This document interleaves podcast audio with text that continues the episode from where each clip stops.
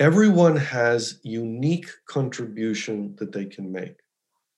And if we focus our attention on enabling people to make their best contribution by providing a context in which it can be successful, it can be effective for them to achieve their fulfillment of their identity, then it changes the nature of the society that we have to be a society that we truly depend on each other.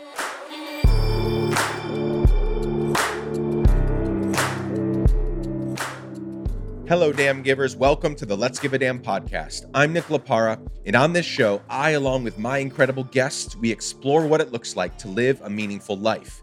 Each one of my guests wants to leave the planet much better than they found it. Let's Give a Damn family, thank you for showing up. I'm so glad you're here. My guest today is Yaneer Bar-Yam. Friends, we have a legend in the house. Yaneer is a scientist and activist specializing in the field of complex systems. Simply put, he is smarter than most people on planet Earth. He received his SB and PhD from MIT and has been working on incredible projects that have changed so many things in the world we live in since then. About 15 years ago, he began working on applying his work in physics and complex systems to pandemics. And a few years ago, his unique contribution helped end the Ebola outbreak in West Africa. Yaneer has advised the CDC, the Chairman's Action Group at the Pentagon, the National Security Council, the National Counterterrorism Council, and other government organizations, NGOs, and corporations. He is the author of Dynamics of Complex Systems, Making Things Work, and over 200 research papers in professional journals. His work has been described in the New York Times, the Wall Street Journal, the Washington Post, the Guardian, the Sunday Times, Time Magazine, the Atlantic Monthly, Scientific American, Wired, Fast Company, Forbes, Slate, Mother Jones, Vice, and many, many others. And I'm honored to be working on a project right now called COVID Zero with Yaneer. Our aim is to help as many people and places as possible understand that we can get to COVID zero and we can move toward a new and better normal much sooner than the projections you see in government, in the media, and otherwise. We have a plan and a strategy in place that we have outlined at covidzero.us.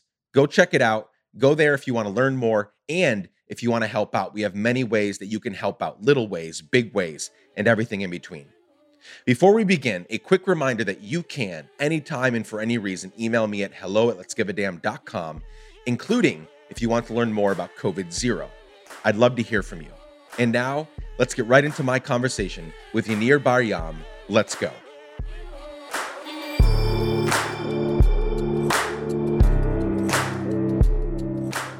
Yaneer, it's so good to have you on the Let's Give a Damn podcast. Welcome. Thank you. You and I, uh, this is a different kind of conversation because for most of my guests, some of them are friends of mine, but for most of my guests, it's people that I'm meeting for the first time. And you and I have seen quite a bit of each other this past uh, these past few weeks. Um, you and I have been working together on a project that we've sort of titled COVID Zero, and we'll get into so much of that uh, here in a few minutes. But it's a joy to sort of talk with you about work, but not in the context of work, right? We're just gonna like we're just gonna shoot the breeze for a little bit and talk about this stuff, and hopefully help. We've had a, quite a few pod, uh, uh, pandemic conversations over the last year. You know, some with uh, scientists, some with doctors, and all approaching it from different perspectives. This one is super unique. And if I'm being honest, looking at the full year and now being, you know, 10 months, 11 months into the pandemic, what you're going to share with people is of utmost importance always, but right now in January of 2021, this is the message that we need to hear. Uh, these are the hard things that we need to do. So I'm super thrilled uh, to have you on today. Thanks for taking time to be with us. Great. So let's begin. We'll, we'll talk work in a second. We'll talk pandemic. We'll talk COVID 19 in a second. But even though we've been working together for a few weeks, I don't know much about your background other than like your professional bio. So let's learn a little bit about who you are and where you came from. Because I'm always interested in, you know, you're obviously a very prolific, uh, renowned physicist. You've done a lot of incredible things in your life in the area of physics and science. Where did all that come from? So go back as far as you want to. Where did you grow up? What were some of the things that sort of shaped you into who you are today? Wow, that's a big uh, open door, right? So go for it. Um, so I actually grew up in the U.S. I was born in the U.S. My parents uh, came from Israel, um, and um, I was um, raised had a very joyous uh, childhood, um, and um, uh, I I knew from an early age that I wanted to be a physicist, and the reason is presumably because my father is a physicist. So, um, uh, uh, side note: being a physicist, son of a physicist, it tells you that it sometimes um, it, it gives me a little bit of a different perspective on the world uh, than uh, uh, than uh, others have, and, and maybe it's it's sometimes hard for me to see how other people see the world. I think that's a that's a fair statement to make. Um, but I I went into physics. Um, so uh, uh, this is a story that I don't know if I want to spend a lot of time on, but when I was a child um, in middle school, came back pictures from uh, Biafra. And nowadays people don't know what Biafra is, but Biafra is part of um, uh, Ethiopia. And they seceded, and there was a civil war, and there was a drought, and there were uh, horrendous pictures coming back. And um, at the time, I had a little, I don't know, crisis of of of uh, thinking about what I wanted to do, and I debated whether I should go into um, into global hunger instead of into physics. And um, the uh, after a couple of weeks of sort of uh, uh thinking about it, I decided that I would still go into physics, but I would go into a practical part of physics in order to help out with global development. And, and so I did. I went to MIT as an undergraduate and graduate student. And when I went through after my undergraduate, um, I indeed went into condensed matter physics, the study of electronic materials. Um, and uh, I was doing that for a few years. And when I was a just became a postdoc, um, I went to a conference and spoke about what I was doing uh, it was about defects and surfaces of electronic materials. The details here are, of course, not important. Um, but when I spoke about it afterwards, I talked with someone who was building computer chips, and I said to him, Does this help you? And he said, No. He says, We have heuristics, he said, which means he had rules of thumbs about how to do it. He didn't need all the theory that I developed. I was very disillusioned because the only reason why I was doing this was because I wanted to be helpful. And so I, just decided at that moment that I was going to go into fundamental physics. And, and that's ironic because, in fact, by changing course and going into fundamental physics and studying some of the fundamental mathematics that we use, uh, it turns out that building out the fundamentals turned out to actually help a lot in, in practical world because what, what we what i discovered and i'll explain this a little bit is that when you understand something more basically, it actually gives you the right tools to understand the world. Mm. And the reason why this was true is because the math that we usually use in science, which is calculus and statistics, is flawed. So calculus assumes that things are smooth, and statistics assumes that things are independent. And neither of those are true there's a lot of dependencies in the world. And when you have dependencies, you can end up with sharp transitions from one kind of behavior to another kind of behavior because things do the same thing at the same time, like a panic or a market crash.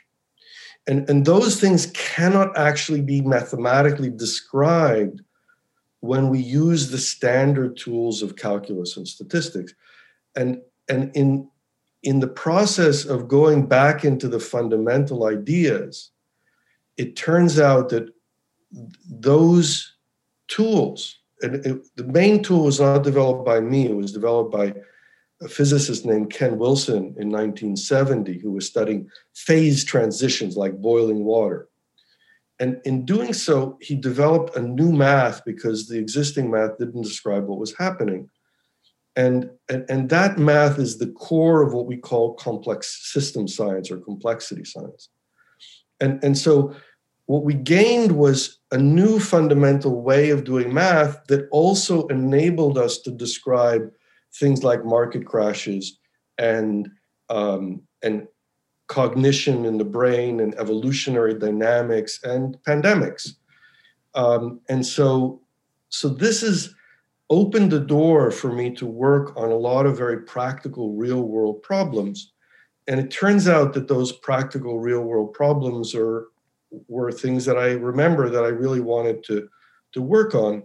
And so I've spent many years now um, uh, building understanding of uh, challenges, including, as we talked about, market crashes, panic, uh, and uh, things like ethnic violence and pandemics. And uh, that's that's really fascinating, and I want you to describe in a minute, uh, it, maybe a little more f- fully, you know, this this idea of complex systems, right? Because you went on to you know work with your current organization, the New England Complex Systems Institute. Uh, but before we get to that, so there's one theme that I'm seeing so far, which is you, your ability to, you know, multiple times you've already described in your life, you know, by the time you got to postdoc work, that you you you really were clear on what you wanted to do. When you found out that you weren't doing that, or it wasn't affecting people in a certain way, you know, uh, that you you changed, you changed it, or you you got very specific. You know, you uh, what age were you when you said that you saw those photos and thought, well, I'm going to go into world hunger uh, no, no, no, I'm going to stay in physics because I can still do some of that work, right? What what, what age were you? I was probably in, um, uh, I may have been in eighth grade. Yeah, that's what that's wild. Most eighth, eighth graders aren't thinking that. So, what was your? We'll move on from your family in a second, but I do want to ask. So, your dad's a physicist. Um, what was the environment in your home that created, uh, you know, space and room for you to think like that, right? Because again, that has to be some of that might be intuitive, some of that might be just part of your personality, but a lot of that is taught. As I'm, you know, I'm raising three little kids, and so much of it is their own personality, but so much of it is you know me pointing them to good things in the world and and bad things and saying, "What do you think about that? Let's talk about that." You know, kind of opening them up to um, the good and the bad things in the world, and that that's shaping who they become. So, what was sort of the environment in your home growing up that allowed you to first of all see these images and feel the way that you did but then also have the the self-awareness to say no actually i can be more useful not going into solving world hunger but actually staying in physics that's a really complicated question but i suppose uh, so so there's both a professional piece of this but also an interpersonal piece of this. My mother is a developmental psychologist um, uh, and she uh, really supported me in an awareness that I could do whatever I wanted to.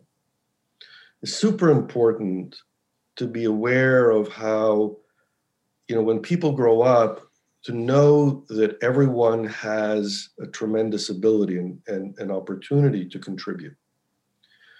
Um, and, and I'm very much aware of um, the fact that the people that I interact with they have unique capabilities.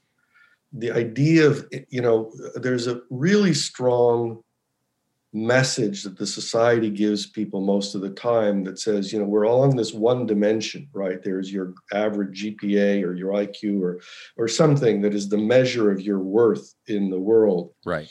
And it, it's just so wrong because everyone has unique capabilities and and we see this in many domains. Like you see you're right i mean the person who's a great basketball player is not a great baseball player despite some people that think otherwise. Michael jordan tried it and he failed that's miserably. Right. that's right. But the point is that but that's just an illustration right? You have i mean golf players and but you have chess players and you have and and and if you think about the way the real world works um, there are a tremendous number of different things that people can do and can contribute to. And so it, it's much more like, you know, one of these superhero movies where each one has their superpower. than it is that there's this one dimension that everyone can be measured against. Um, and, and so uh, within that framework, my mother uh, taught me, or, or it's not taught really, right? It's just re- reflected that I had an opportunity to make a contribution that would be important. Um, but it wasn't the kind of thing that said that other people couldn't, right? It wasn't the putting me up while putting other people down. Sure. It was exactly not that way. It was about recognizing that I had unique abilities, uh, and of course, other people had too. Uh, and so, so that's part of it. Um, the other part of it is a little bit uh, more serious. I mean, my father came to Israel from Europe, and his father was killed by the Nazis. Mm. Um, and so, um, and, and, he grew up in Krakow, which is the location where Schindler's List was filmed, and and and and so there there was also, of course, an awareness, though he didn't talk about it much, that the world is a fragile place. Mm and and that things can be quite a lot worse. And and I think that that has led me to um, be aware of the need um, to be uh, sensitive to both the condition that people are in and the opportunity to help. Mm. That's really powerful. Thank you for sharing both of those aspects. On the, you said something that caught my ear, my attention. You talked about how your mother um, instilled in you this idea that you could go on to do great things, and you know, within reason, you could do anything, right? And and also that you you you recognize that in education, that no two people are the same, and yet, so here's here, we'll get into the big stuff pandemic wise here in a second, but I have this kind of this off topic question about education because you are very educated at this point in your life. Are we doing education wrong? Yes, for totally. You know, I've got three kids in school, and I will tell you that you know, I, I've talked to my wife about uh, we've traveled quite a bit in our since having kids started having kids eight years ago so we haven't been able to like really solidify how we want to do school. We've talked about homeschooling so we could you know really spend time on each one of them not homeschooling them to take them out of anything but just homeschooling them to give them the attention that each one of their personalities needs. My wife cannot and doesn't want to do that. So they're in school uh, and this has been a weird year right? Doing school on zoom and you know, I, I sit there and listen sometimes to the teachers, and God bless them, they're underpaid, overworked. This is nothing against teachers. But to hear just the lack of energy and the lack of ingenuity and the lack of creativity for trying to trying to talk to each kid the way that they need to be talked to, right? It's just it's it's we're talking to them all the same way, we're teaching them all the same way. And so we have to do parents have to it, it, then puts a ton of work on us to come in afterward if we're going to put them in sort of a public school system or even i mean guys private schools maybe the same as well um, puts a lot more work on us to like we have to go fix a bunch of shit. We have to go back and fix a bunch of stuff that maybe was taught to them poorly or they don't realize in some ways how unique they are right? We have to go instill that in them more right. than more than they would if they were in an environment that taught them uniquely. So here's my question you're obviously very educated. How do we, you already said we're doing it wrong. How can we, in this sort of an environment, because we can't choose, not everybody can teach their kids at home or, or afford to send them to a school where they're getting this unique attention. How do we do it then so that we can give our kids the opportunity to uh, be around other kids and, but still realize that they are uniquely gifted. They are uniquely blessed with X, Y, and Z.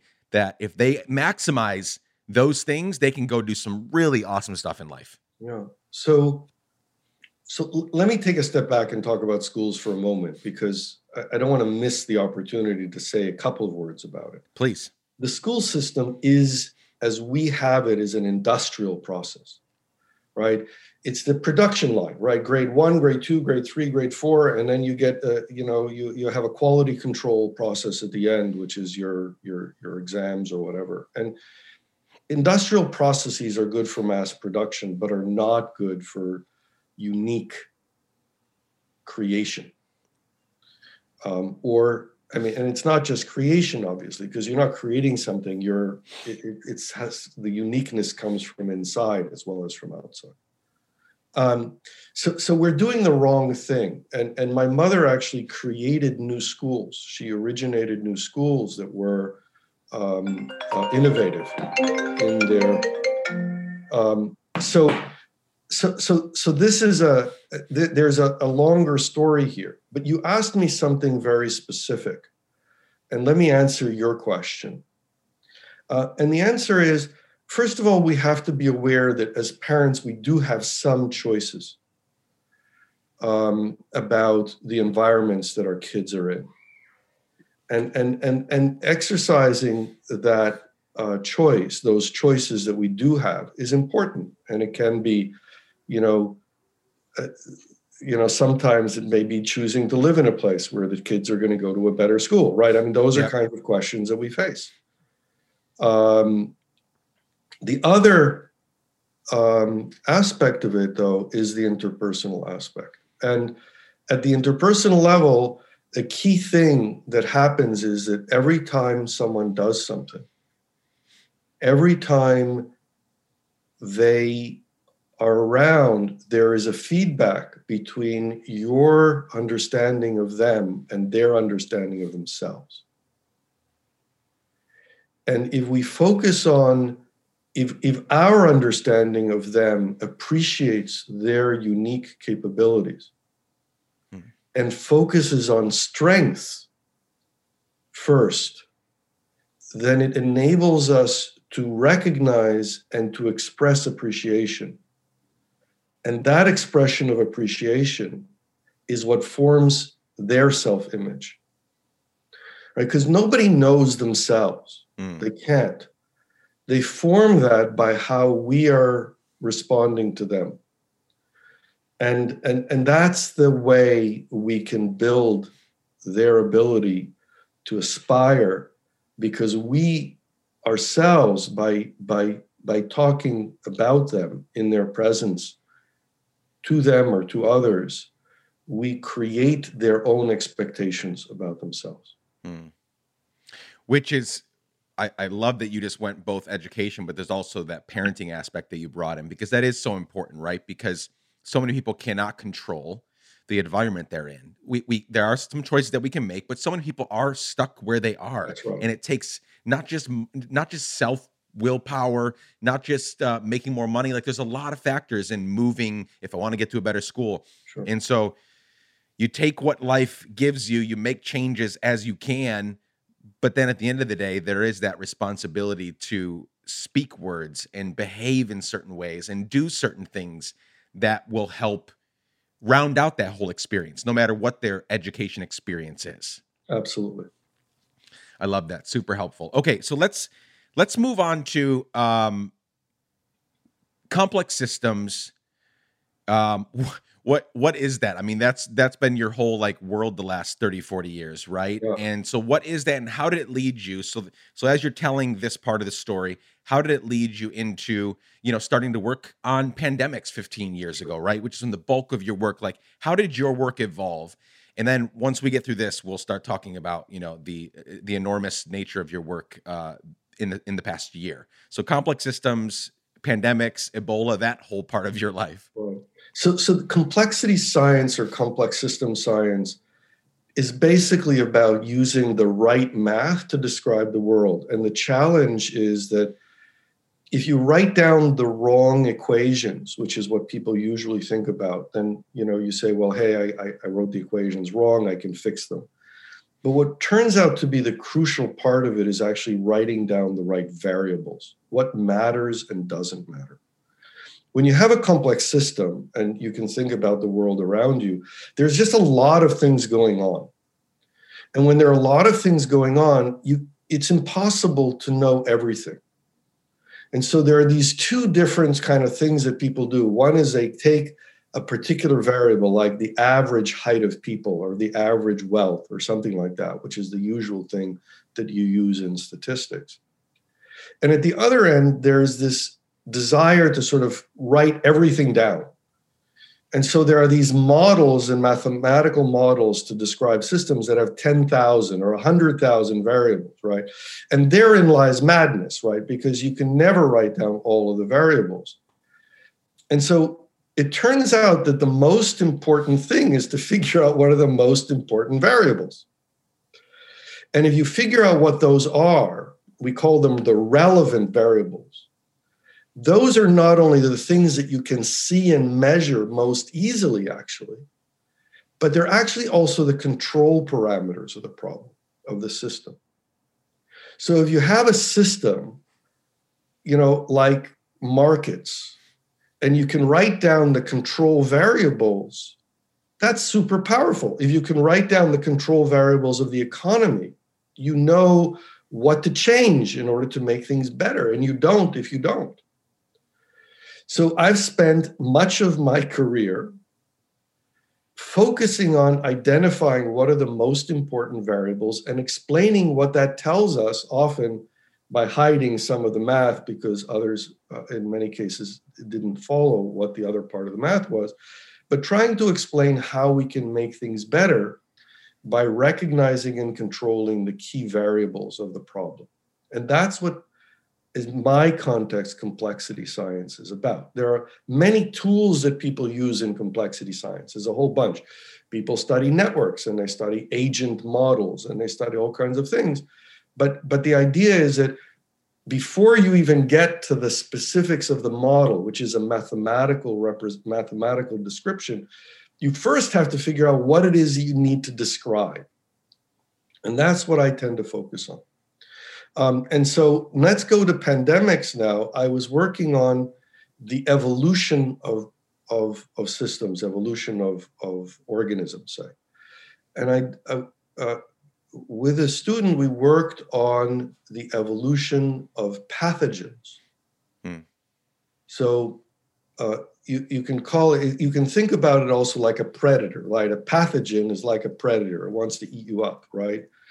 Um, and, and so what you have is you have a pathogen and a host and and you want to study how they how the pathogen is evolving.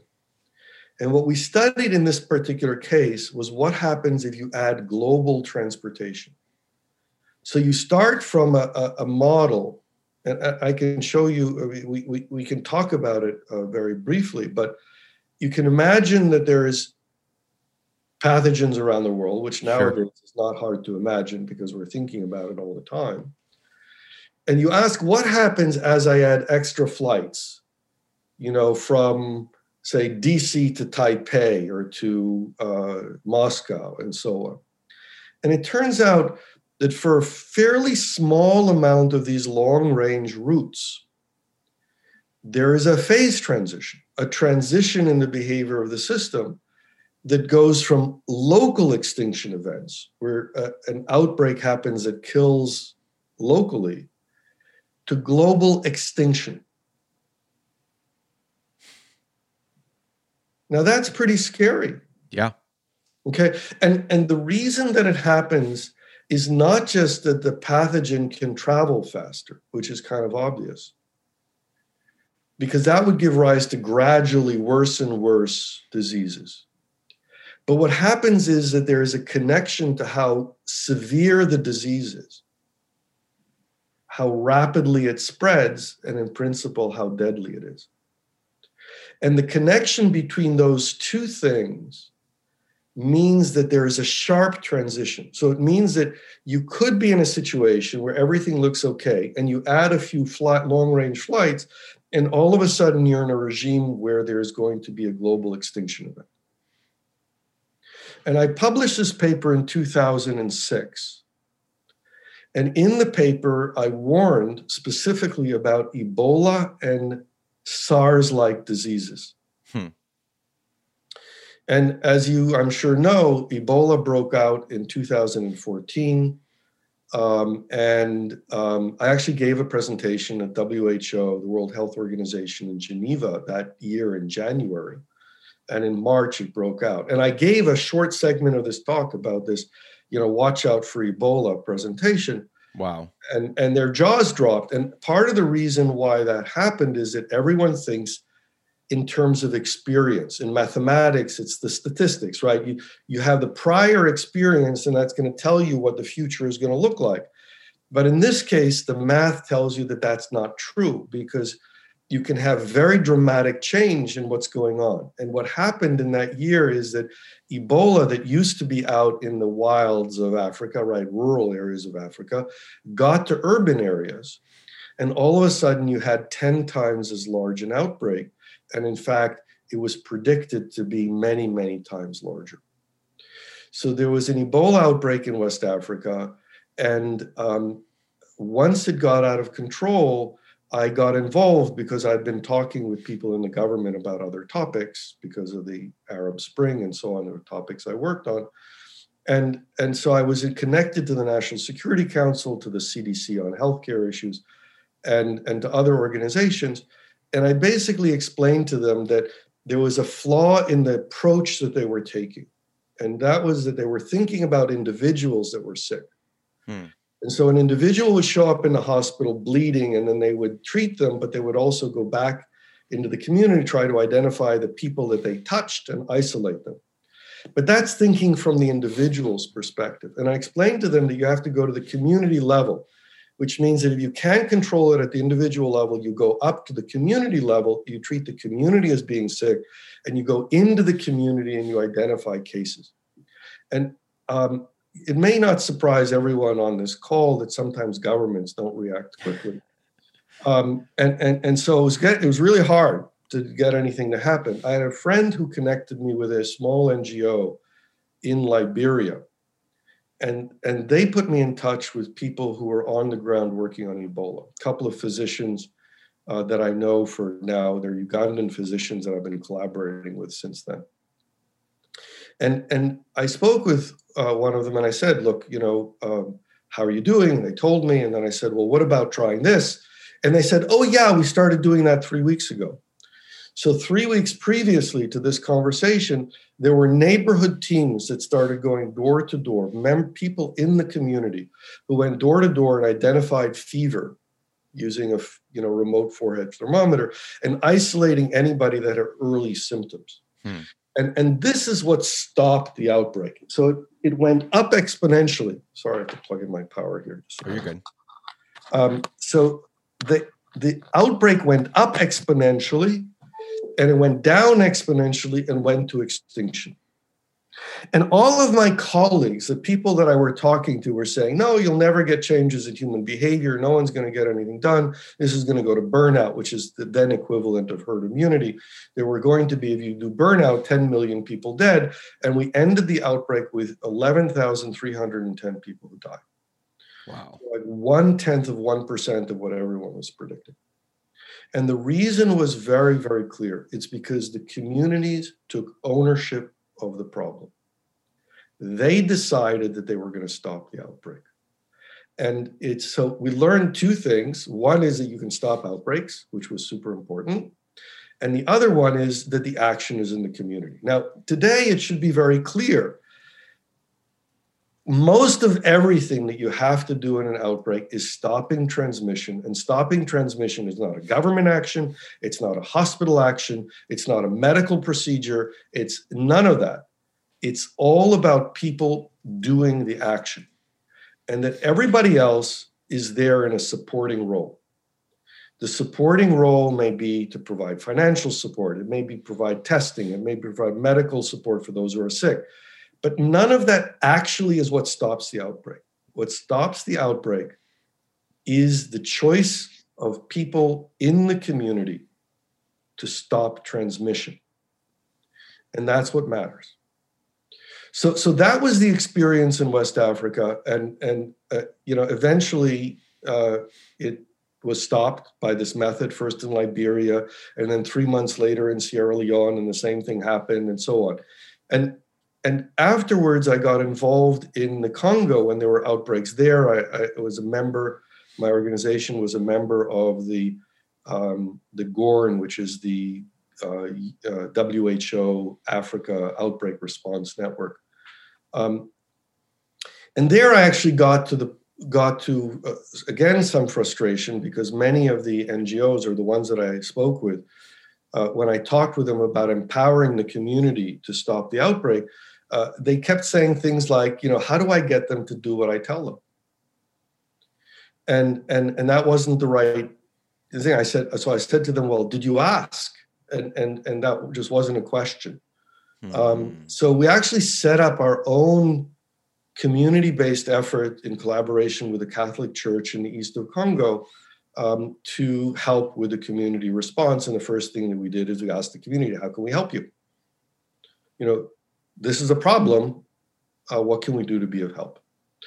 And, um, and in any case, that was part of the response. There was also vaccines at the time and all kinds of stuff that were used to stop the outbreak.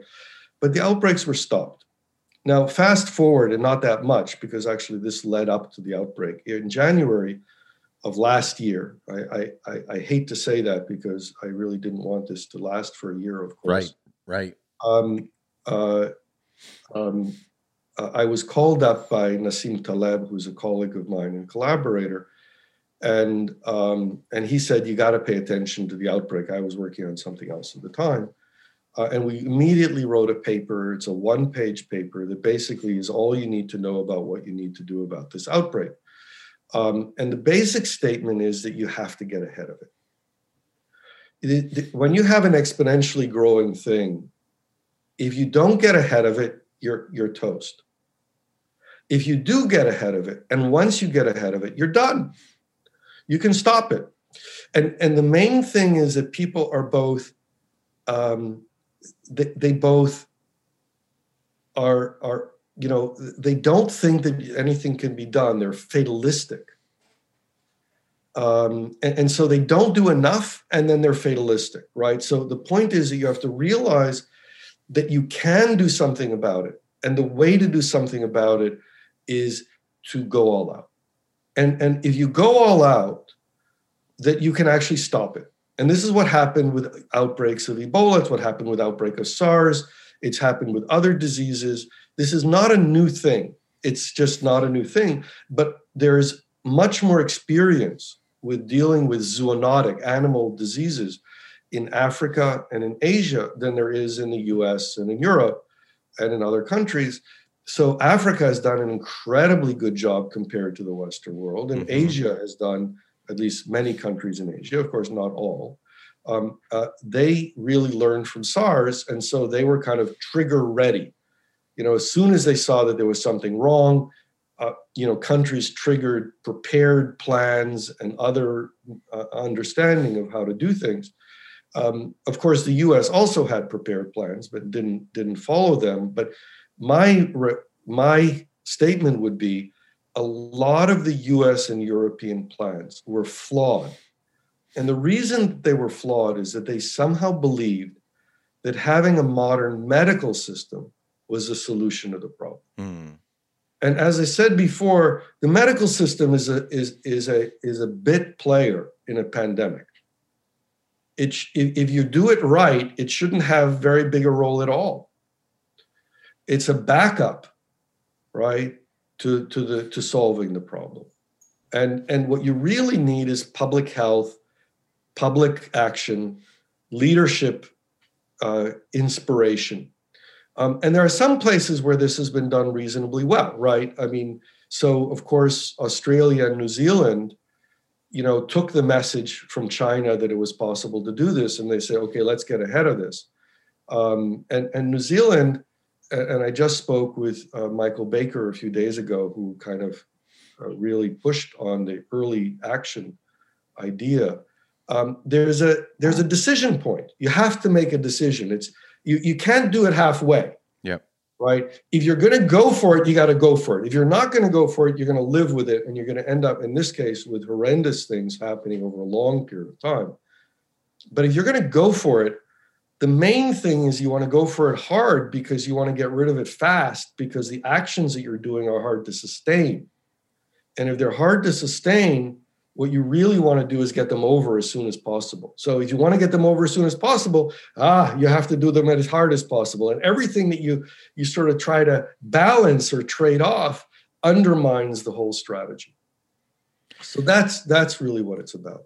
So back in so you found out about this. You you were sort of made aware uh, in January, so a year ago now, which is really two solid months before most Americans were even aware. Like unless you were really paying attention to the news, unless you were really sort of paying attention to what was happening, you know, globally, all of a sudden second week of march rolls around and everybody's being sent home for this first lockdown right and everybody's like what the hell like where did that come from that was fast when really it was creeping up on us. There were already conversations there was already denial you know at the government level. There was already you know ridiculous statements like you know there's only a couple they'll they'll get better we'll quarantine them it'll be it'll be it'll be all good. Instead of actually facing the problem right? I, I I feel like what I saw looking back in those first few weeks in January and February, the, the little bit that was said at a government level in the Trump administration was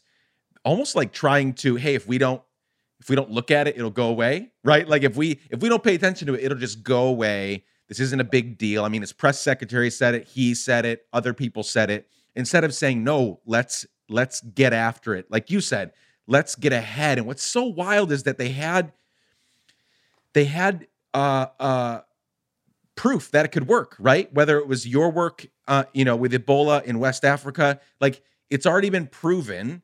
Which I mean, we'll talk more about the plan, this community level plan that is the only way to get rid of it. And the, the very fact that if people listening to this, when it comes out uh, in late January 2021, that by the end of spring we could be back to normal if right. we all if we all grabbed onto this. And I I firmly believe that based on not just not just theory, like it worked, right? It worked five years ago in West Africa. It's worked in New Zealand. It's worked in Australia.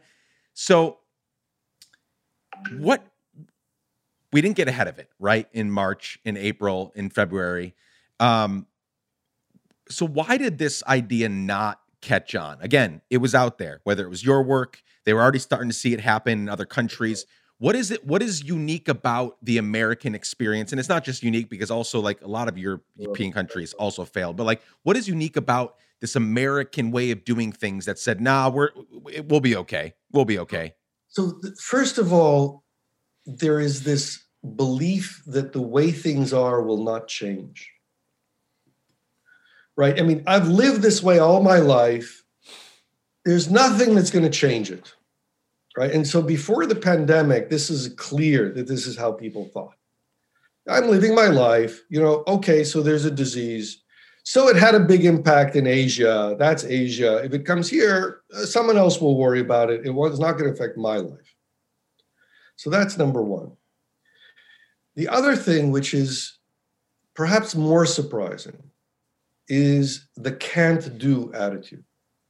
Hmm right? The US used to be a can do place, right? You know, going to the moon, you know, doing all kinds yep. of incredible things that we've done over the years. And and and somehow in the last number of years we've become a bureaucracy. And we can talk about that at length at some point, but a bureaucracy, the main purpose of a bureaucracy is to tell you what you can't do. Hmm. Okay, it lines everybody up into what their box is, and they have to stay in their la- in their box in their lane or whatever it is, because if they do something else, it's violating the structure of the system. And so, so what ends up happening is that we've become a bureaucratized, can't do society. So when everyone says, and, and how do you get ahead in a bureaucracy is you tell everybody else they can't do something. We can't do that.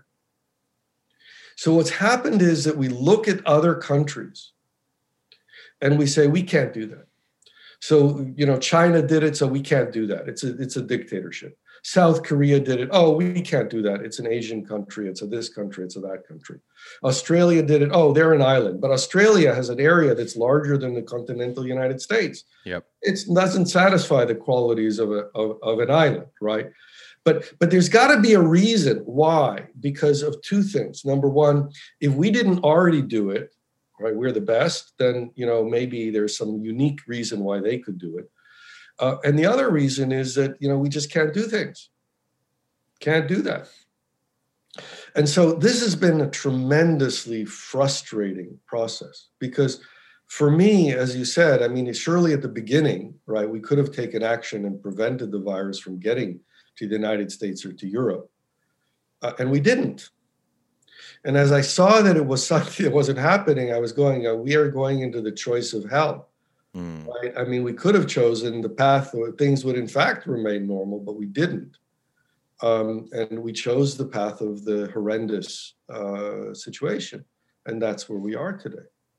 Um, but the point is that at every moment in time, including today, if we chose to take the right actions, and there's nothing surprising in what these actions are, we could be, you know, four to six weeks away from normal existence. Hmm. All it requires is us to make a commitment to stop the transmission of the virus because the virus doesn't live unless it transmits. And it only transmits when people meet each other. And if you stop meeting each other for a few weeks, then the virus is done for. It's gone. It's eliminated. And you can do that in a town, you can do that in a neighborhood, you can do it in a city, you can do it in a state, you can do it in a country. And ultimately, we could do it in the world if we either did it together, if we did it progressively around the world and protected the areas that are are don't have the transmission at the time. And, and there's nothing that's rocket science about this. This is not a magical, you know, pull it out of the, you know, uh, special biochemical vat or, you know, which is, you know, uh, you know, one way to talk about the vaccines that are, you know, thought to be the cure all and end all, which they're not, um, or any other sort of magical technology. No, it's hard work. It's right technology. It's the thing that can enable us to gain the upper hand, to stop the outbreak, and to go back to normal. But it requires a commitment. It's not easy. But given what we've been going through, it's surely a lot easier than what we've been doing for the last almost year. So, so that's what I've been saying. And I haven't said anything basically different. I mean, the pieces of information have all lined up right? We now have examples of what works and all of the examples that don't work. And the difference between the ones that work and the ones that don't work is the ones that work said, we're going to get rid of this. And the ones that don't work said, we're going to live with the virus. There's no way to get rid of it. We have to live with it. And the living with it is a catastrophe cases go up and down.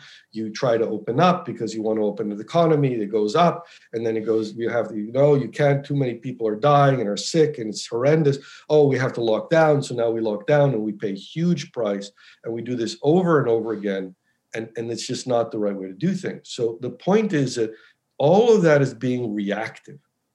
It's saying, I'm going to do what I'm forced to do. It's like having a wrecking ball coming to hit you and saying, I'm going to wait until it hits me mm. you know, which is what we've been doing. And, and so, again, you get ahead of it, you anticipate it, you say, I'm going to stop it, and, and you do the right thing, and, and you're done with it it is so wild in retrospect you know when we when when we went into our like first lockdown in mid mid march right when everybody was sent home from work and our all of our cities looked deserted right nobody's on the road nobody's open just just you know uh uh, grocery stores and stuff like that. I think everybody thought I sort of had an inkling that it was gonna because I know you know I didn't grow up in the U.S. I have a very low view of American exceptionalism and how cool Amer- Americans think that they are versus how cool I I know that they're not. Uh, they're fine, but it's like any other country. It's got good things about it and bad things about it. So I went into it thinking, man, we are not going to do well in this. Like and uh, unfortunately i was i was right and so many people were right that we we could have we could have really taken that bull by the horns as it were and stayed home for you know several weeks and done more of a not relied on the government for for you know uh, stimulus packages and said hey how can we support each other to stay home as long as possible till this thing's done because you just said i mean it's so it's so crystal clear you don't have to be a physicist or any science kind of scientist to understand that this thing stops transmitting when you stop seeing other people. That's like right. it stops and it's done. And if we do this for a few weeks, it's over. That is such a simple. My kids understand it. They know what we need to do to get rid of it. And they're six, seven, and eight. And yet we have tens of millions of people that have just like you said, it's just been a it's been up and down. It's been a seesaw. It's been, you know, we we do we start getting better, and so the cities open up, the towns open up, everything opens up. People start going back to different places. They start inviting people into their homes, which, uh, uh, uh to the best of my understanding, that's been worse. That's been most of it, right? Is people coming into close quarters with people that are not in the pod with versus going into a store when you're masked. Like, sure, so you could catch something there, but if you're all masked or if you're in a restaurant to pick up takeout, like probably not going to happen there. It's because you're inviting all your homies over, um, and they're in they're in a bunch of different pods, right? And so it's been a very frustrating year. And right now we are trying to. You've been doing it for a long time and we sort of started working together a few weeks ago. We're trying to re-push this effort, which we've sort of branded COVID zero. You know, it's the belief that within a few few weeks we could get to COVID zero. Explain for people, you know, you've already alluded to a bunch of the different factors, and again, it's so simple how, how to how to get to COVID zero. How do we get to COVID zero? And explain let's talk for a minute because this is going to be one of the pushbacks. It's been in the few weeks we've worked together the people i've talked to the biggest pushback is money. How do i i've got to go to work i've got to do this i've got to do that the government isn't helping and there's all these excuses for why we can't stay home. Right. and so since i know people listening are thinking what about the money? What about the money? We've only gotten you know $2000 total not even uh, since this since this whole thing started. So how do we do this? And let's spend a few minutes talking through how we need to not rely on the government and we need to rely on each other. The, this kind of mutual respect, this mutual humanity of the people that we can like see, you know, from our homes, right? We can all help each other stay home. So the first thing is to understand time. Because time is the most important variable. If we have to do this for months and months and months, it's very hard. Mm-hmm. And that's what we've been doing. But if we have to do it only for four to six weeks, let's say six weeks, it's not that long. So it's super important to realize, and, and, and six weeks, maybe you have to add a few weeks to opening up gradually. You know, okay, so two months, a little bit more, but two months is very different from six months or 12 months. And, and the other part of it is, again, that it's it's about investing in the future right? If you do if you spend money for six weeks but then you go back to normal after eight weeks then it's a huge benefit right? The repayment afterwards is much greater than the cost that you incur up front so before anything else we have to understand that there's a tremendous payback for the initial investment of getting to zero the second part of it otherwise you know, we're going to be in this in this sort of hemi hazy you know semi mostly you know lockdown situation for the next six to 12 months at least. And worse if we have these new variants and all kinds of other craziness mm-hmm. okay? So so that's number one. Number two given that it's a short period of time there's real opportunity for people to help each other and I just learned today that there was apparently uh, in Turkey, they had a program where people would just pay blindly for each other's electrical bill. Hmm. You know, they they didn't know who they were paying for, and and people didn't know who was paying their electrical bill. I mean, people have a hard time. There are definitely people who cannot get past six weeks. Sure.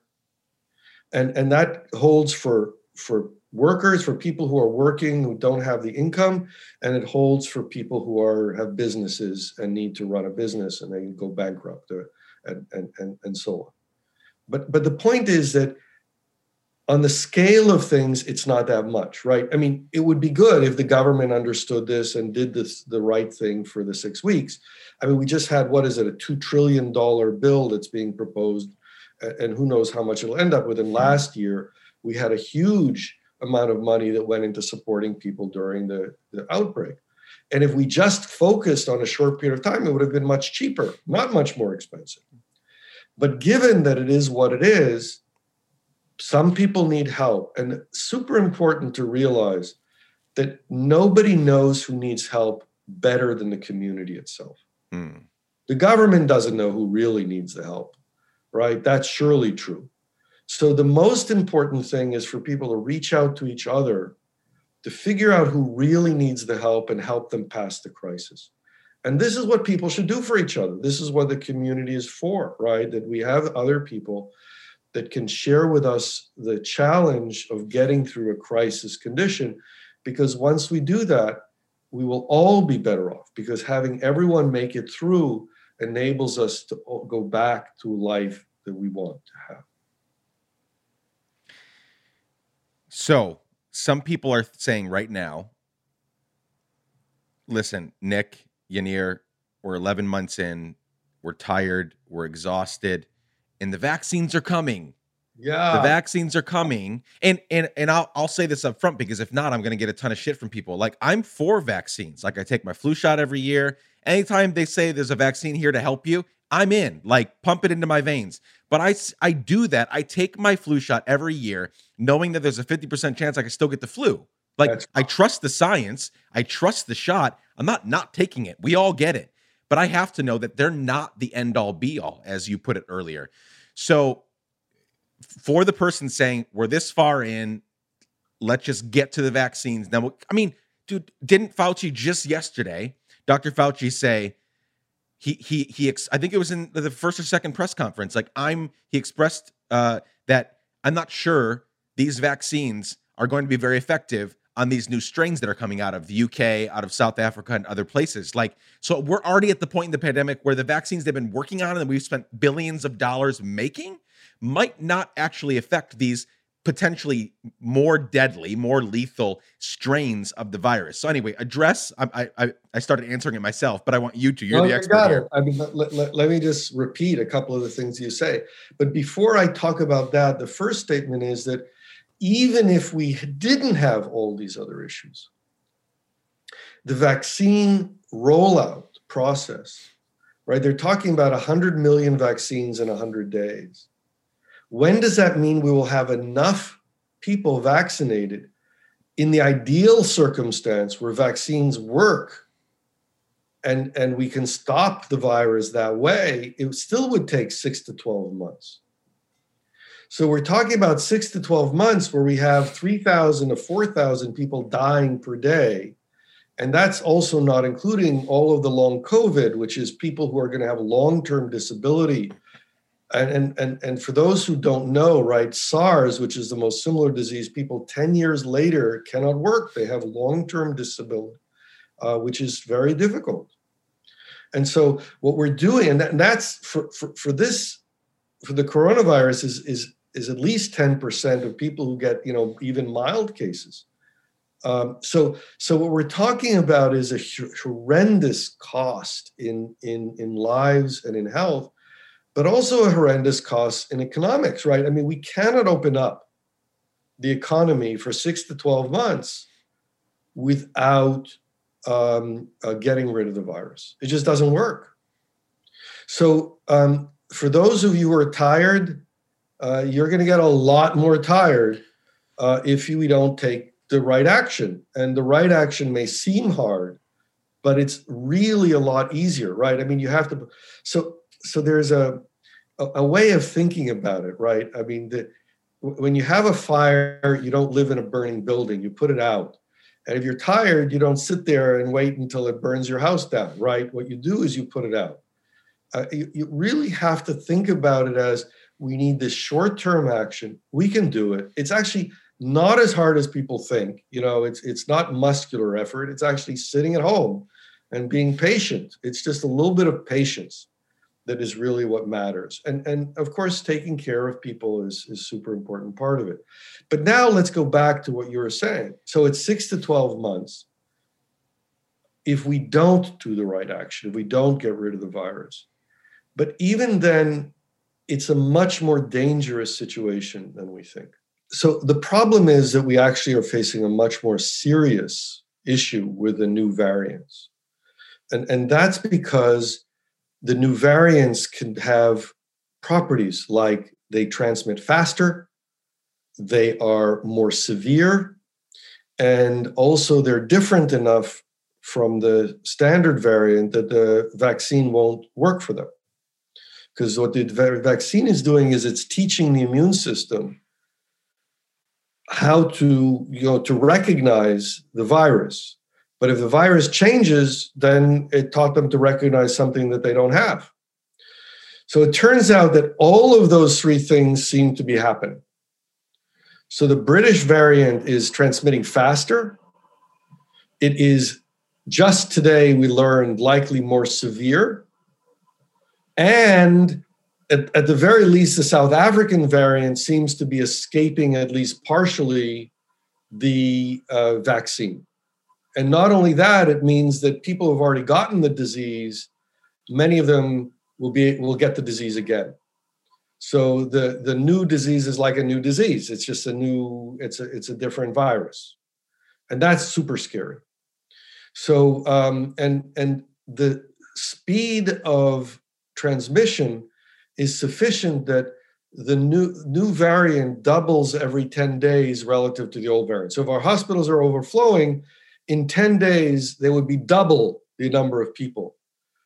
And another 10 days it would be four times as many people and then eight times as many people. So there's just a tiny fraction of the people will be able to get medical care because right now many of our hospitals particularly in certain parts of the country, are overflowing.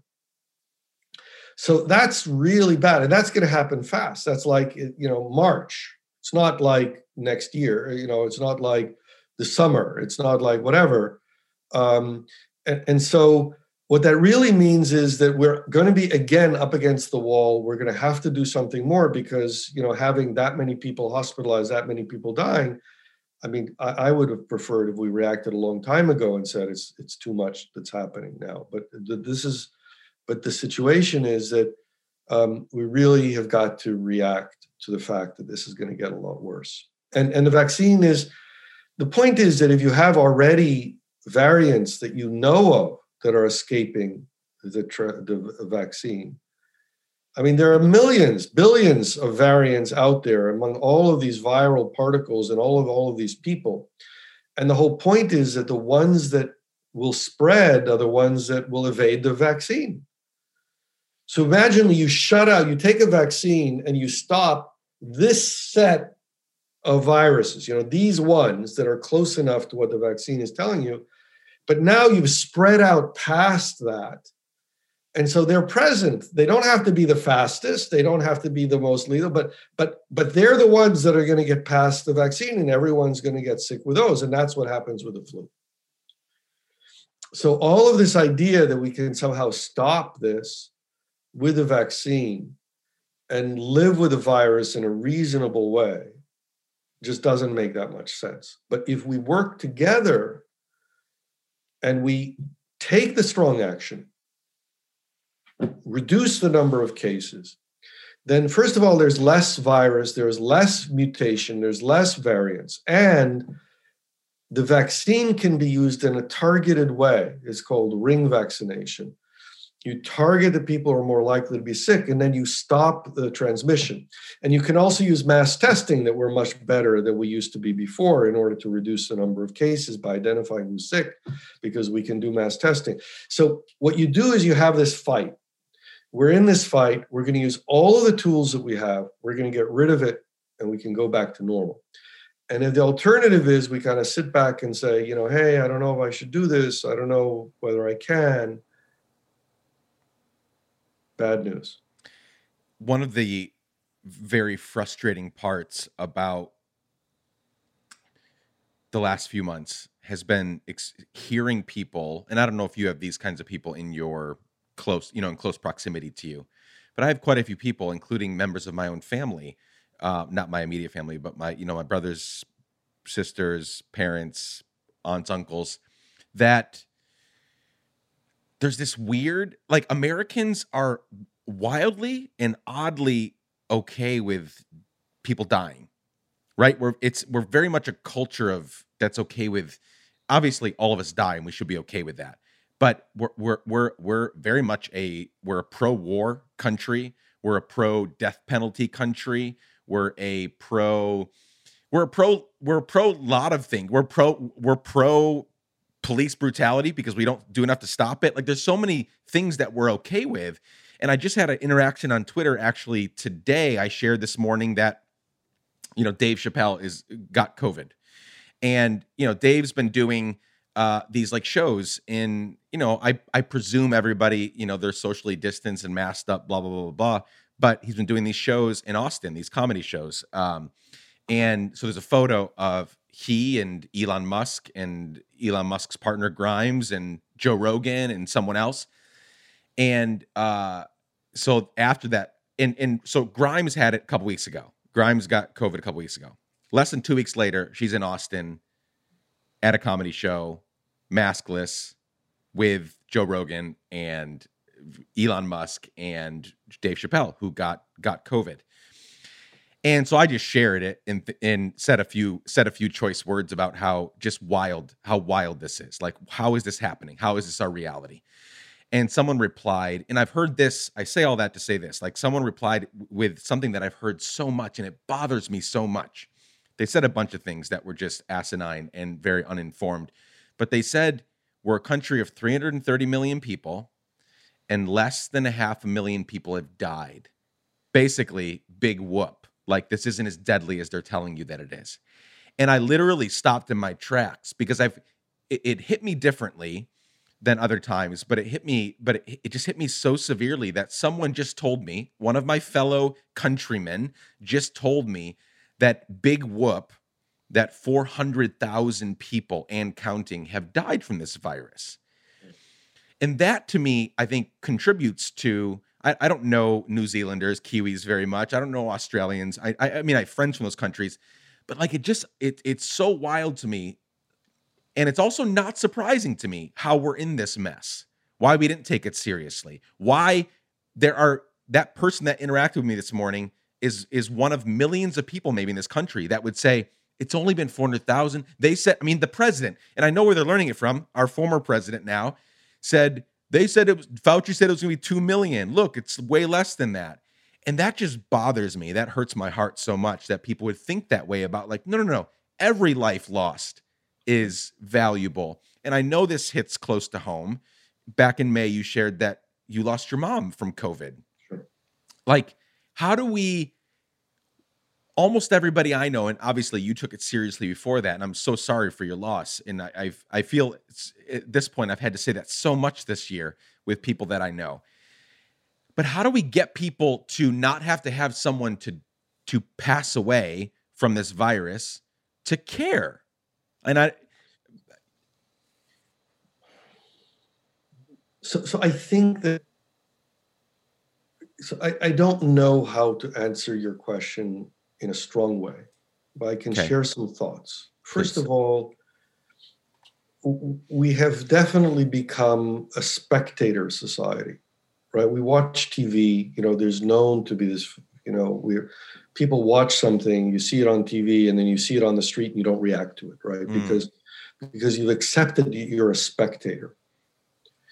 And and you know, we watch horrendous things happening on TV, right? So so there's this loss of this desensitization because it it's become unreal to us. And it, and it doesn't help that there are so many numbers, right? That big numbers are anything desensitizing, right? Because the, when you count something, you can't tell the difference between, you know, um, whatever uh, grains of rice and human beings, right? I mean, it's just a number. Um, and and there's this loss of this ability to to to recognize the unique value, and this is one of the other things that we talked about earlier, the unique contribution and value of each person. And this is true because of how we think about people, but it's also true because of sort of the industrialized world that values people by you know what work they do. You know how many you know toothpaste tops do you screw in per hour right? I mean this is the the um the, the nature of how people have been talking about people. Um and and then you go to a little bit more problematic piece which is that um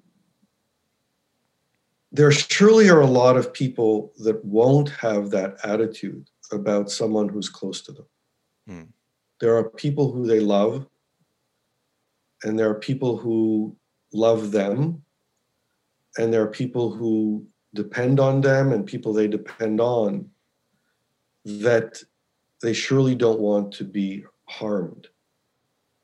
Uh, they don't want them to die. They don't want them to be disabled. They don't want them to be in a hospital sick for months. They don't want those terrible things to happen. Um, but but indeed, there is a distancing. There's a distancing from people that are far away, and there's also a distancing from people who are nearby. And and rebuilding the the caring that we have for others is something that is an important part of what hopefully we will do uh, in the context of suffering this tremendous loss. At the very least, we should learn a lesson that uh, there are other people that we care about. Now, um, there's one other thing that I would say is that part of this, or a little bit of this, is real. But a lot of this is also part of a fantasy world that has been created for us by TV and the press, talking about things that are unacceptable as if they're acceptable. And creating this model of our society, which is not true when people actually do polls about what people want to do, they say that they want to do strong action, that they want to save lives, whether it's 80% or 90% or what is the number. It's different polls are showing different things. Mm-hmm. But it's really not a large percentage of people that are indifferent to the conditions of other people. And, and I do think that we've lost a huge amount not because people are uncaring which you might which we might think but actually because we've elevated that idea of our own nature hmm. which i don't think is true at least not very common and by elevating it and by appealing to it we've actually reinforced it as we, we people choice about how to behave and even how to think is remember we talked about this in the context of education is guided by the expectations that we have of them. Mm-hmm. and we've created the expectations. And and and that happens when we appeal to the worst in people.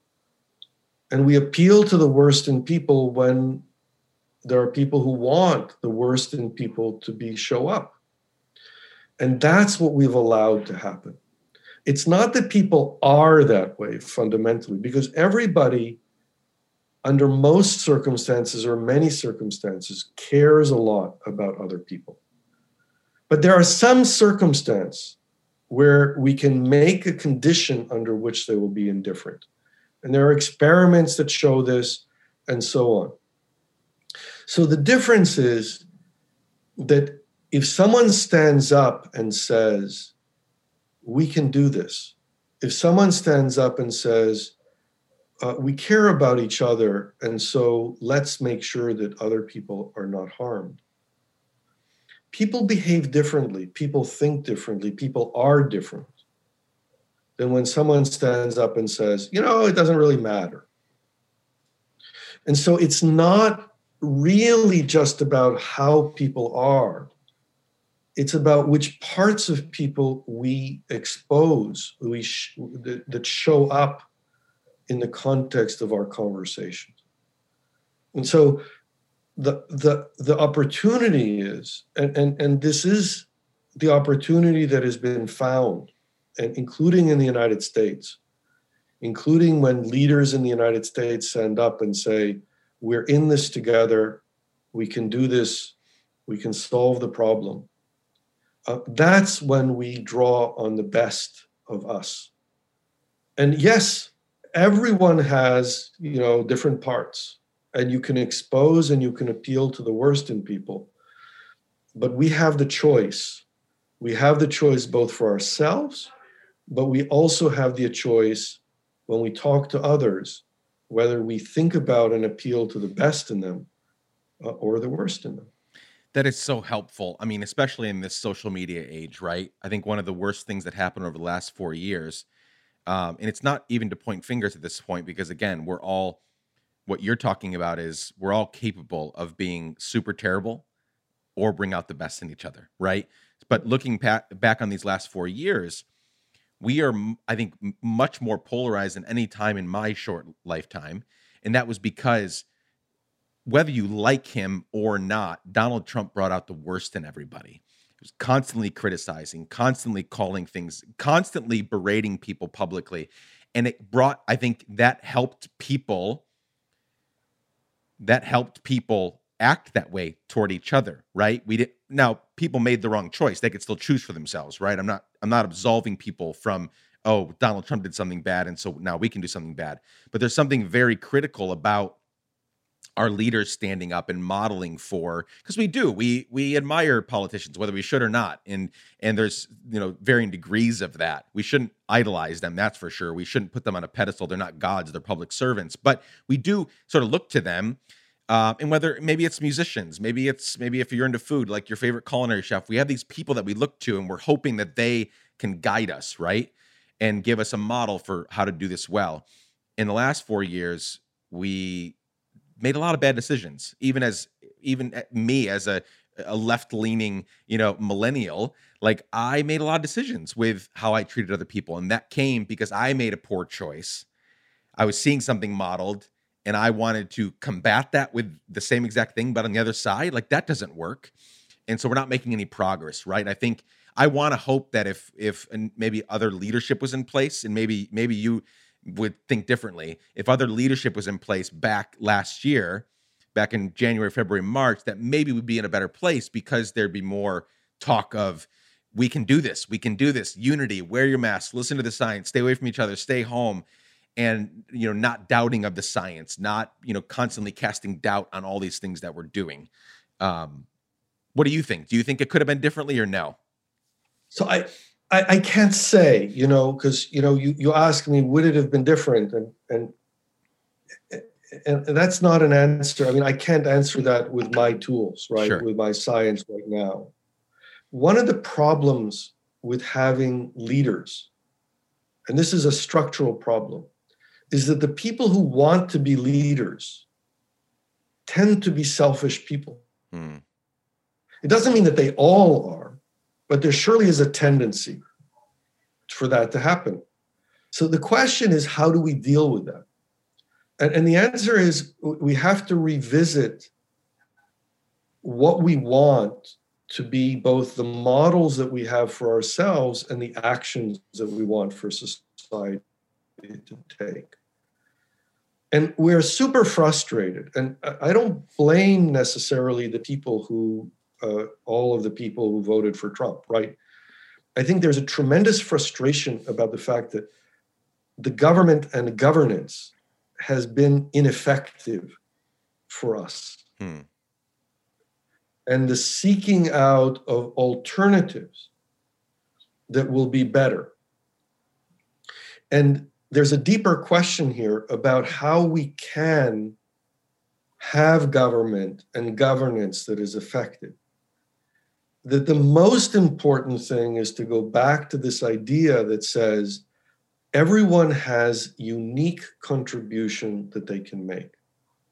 And if we focus our attention on enabling people to make their best contribution by providing a context in which it can be successful, it can be effective for them to achieve their fulfillment of their identity, then it changes the nature of the society that we have to be a society that we truly depend on each other because if I want to do what I want to do and you want to do what you want to do, then we complement each other in a very different way. And so there's an opportunity to go in a different direction with society, a society that cares about individuals and not about numbers, not about the number of people Uh, and so it changes totally the question. We knew that when we were together on the farm, right? Because there we depended upon each other, we cared about each other. And it's a little bit trivializing things to say that, I'm aware, but the nature of the relationship was much more intense and intimate. Um, and, and now we don't have that. So there's a, we're fighting a virus, but at the same time, we're fighting the society that we've become and so parts of the questions are number one, can we get together to eliminate the virus? And the other question, which is deeper, is can we learn from this experience to actually transform our society mm. to be the society that we want it to be, one that cares about each of us and therefore enables everyone, including ourselves, but also, of course, the people that we care about, um, to, to live in the world that we want to live in. And there's one more thing that I want to say about your statement. Um, it's really important to remember that each of the lives that is lost, the people who are not here, we lose their voice. Hmm.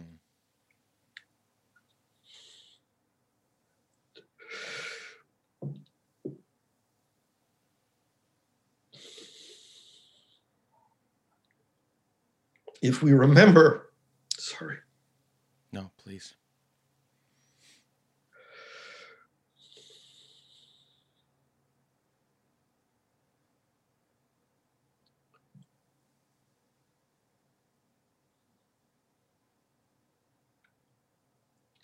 If we remember that there was a possibility that they would have still been here, that we would have still been able to hear their voice, it is the difference between a world that that doesn't have our loved ones and the loved ones of other people that we know and their loved ones that compared to what we have today that we have to appreciate. And that's that's the essence of caring about people. Mm. i thank you for sharing all that. I'm encouraged by that. I feel i feel hopeful. I, I've said this multiple times on calls with you over the last month, and I've said it, you know, behind your back, you know, with Seifer, that like I've been encouraged that our conversations and our work together and the continued work that we'll do isn't just about, you know, what you'd expect from a scientist, you know, facts and data and you know all of that. There's there's there's very much a human component there. There's very much a you you also offer so much wisdom, you know, uh, in terms of how to treat each other and love each other and care for each other. And I think that's an important balance. I, I think that's why I want I want to help elevate your voice because you have so much critical knowledge and wisdom to share. Um, and not just for this pandemic, like there will be others, unfortunately the at, you know going back to your complex systems and you know crossing oceans and everything going back and forth and everything moving so much faster these days it's only going to get it's only become faster and faster right? We're going to fly across the ocean faster in the years ahead and we're going to get places faster which means disease will travel faster. And so i'm i'm excited for you know your continued contribution not just to the world of you know science but also to um, helping us become better humans. So I'm I'm very grateful for you sharing all the things that you have. Um, Thank you very much. Let's let's wrap up with this. Uh, and I know you've said a ton, and you've shared. You know, you've given me so much time. Um, thank you for sharing your story and your work and all that. But I, this is a good, in my mind, this will be a good way for us to wrap up and kind of summarize everything we're doing. And before I ask it, for everyone listening, if you want to get more involved in taking this pandemic by the horns and saying whatever whether the government helps or not whether outside forces help or not we're going to do it here. Um, we have check out the show notes and also go to covid0.us go to endcoronavirus.org go to necsi.com uh, or org necsi.org edu. necsi.edu Um, there's so many great risks, or just Google Yaneer Bar-Yam and you'll find just a wealth of resources to uh, learn not just about pandemics, but about how specifically we can get to COVID zero, which is ultimately what this last hour and a half has been about. But again, I'll include all that in the show notes when I share it on social media. We'll share all the links there. Please, please get involved. We need your voice wherever you live, whatever you're doing. You can help influence your community to get to COVID zero uh, much sooner than than right now is currently projected. So this last question is I come to you, Yaneer, and I say, Yaneer, I believe in what you're doing. I just bought you a billboard in every city uh, in in the world. Like every city in the world gets to hear one message from you. Obviously, on a billboard, you're trying to get big, you know, big type up there, quick, clear messages. People are driving by really quickly. If I said that to you and got you a billboard everywhere, um, and it, it, maybe it's not even about the pandemic, but obviously that's what we're all thinking about. Like, what one message would you send? every what did you say nick put this on there? I know what the message is. Put it on there. Send it around the world. So so the problem is that you remember that i'm good at some things and you're good at some things. And thinking about the messaging part i'm sure you're much better at than i am. So what i would say is the following. Um, it, you know maybe i would say we can do it with some covid zero or something like that mm-hmm. you know um, we can COVID zero or something like that. But but but my statement is, indeed, I think we have the ability to do it. I think the steps are not that hard. Stopping mm-hmm. transmission, identifying cases early, you know, isolating people carefully, and all of the stuff that we know. There's none of it is super sophisticated. We have to do travel restrictions. That's essential. We're learning that the hard way. We can't get away without doing that. So, so we need to do these things they're not rocket science. We can do them. Um, we just have to make a decision that we can do it. Yeah, I think that's ultimately what it would be after, you know, knowing you this past month, being really involved in your work, and then would just be about like we have to decide to do it, right? Like that's it is like you have to decide to do it. It's a hard thing, but life is full of hard things. Just I don't know, kind of the the the the Nike thing, like just do it. Like we know the right thing to do. If anybody listens to this and still denies that we know the path forward, I can't help you at that point because it's so crystal clear. It's worked in other pandemics, it'll work in this pandemic. Um yeah, you just got to decide to do it. You just got to decide to do it. Absolutely. Yaneer, thank you so much for joining us today. Uh, thank you for your story, for your wisdom, for your work. Um, I appreciate you. Thank you very much. I appreciate you too. Thank you for doing this.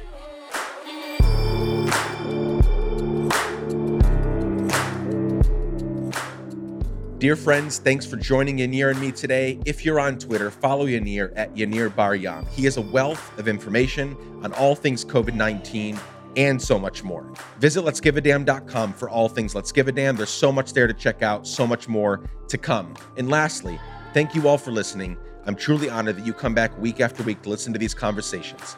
And I'm glad you're here for all that is developing in the Let's Give a Damn world. Please keep coming back, so much to come. This episode was edited and sound designed by the team at Sound On Studios.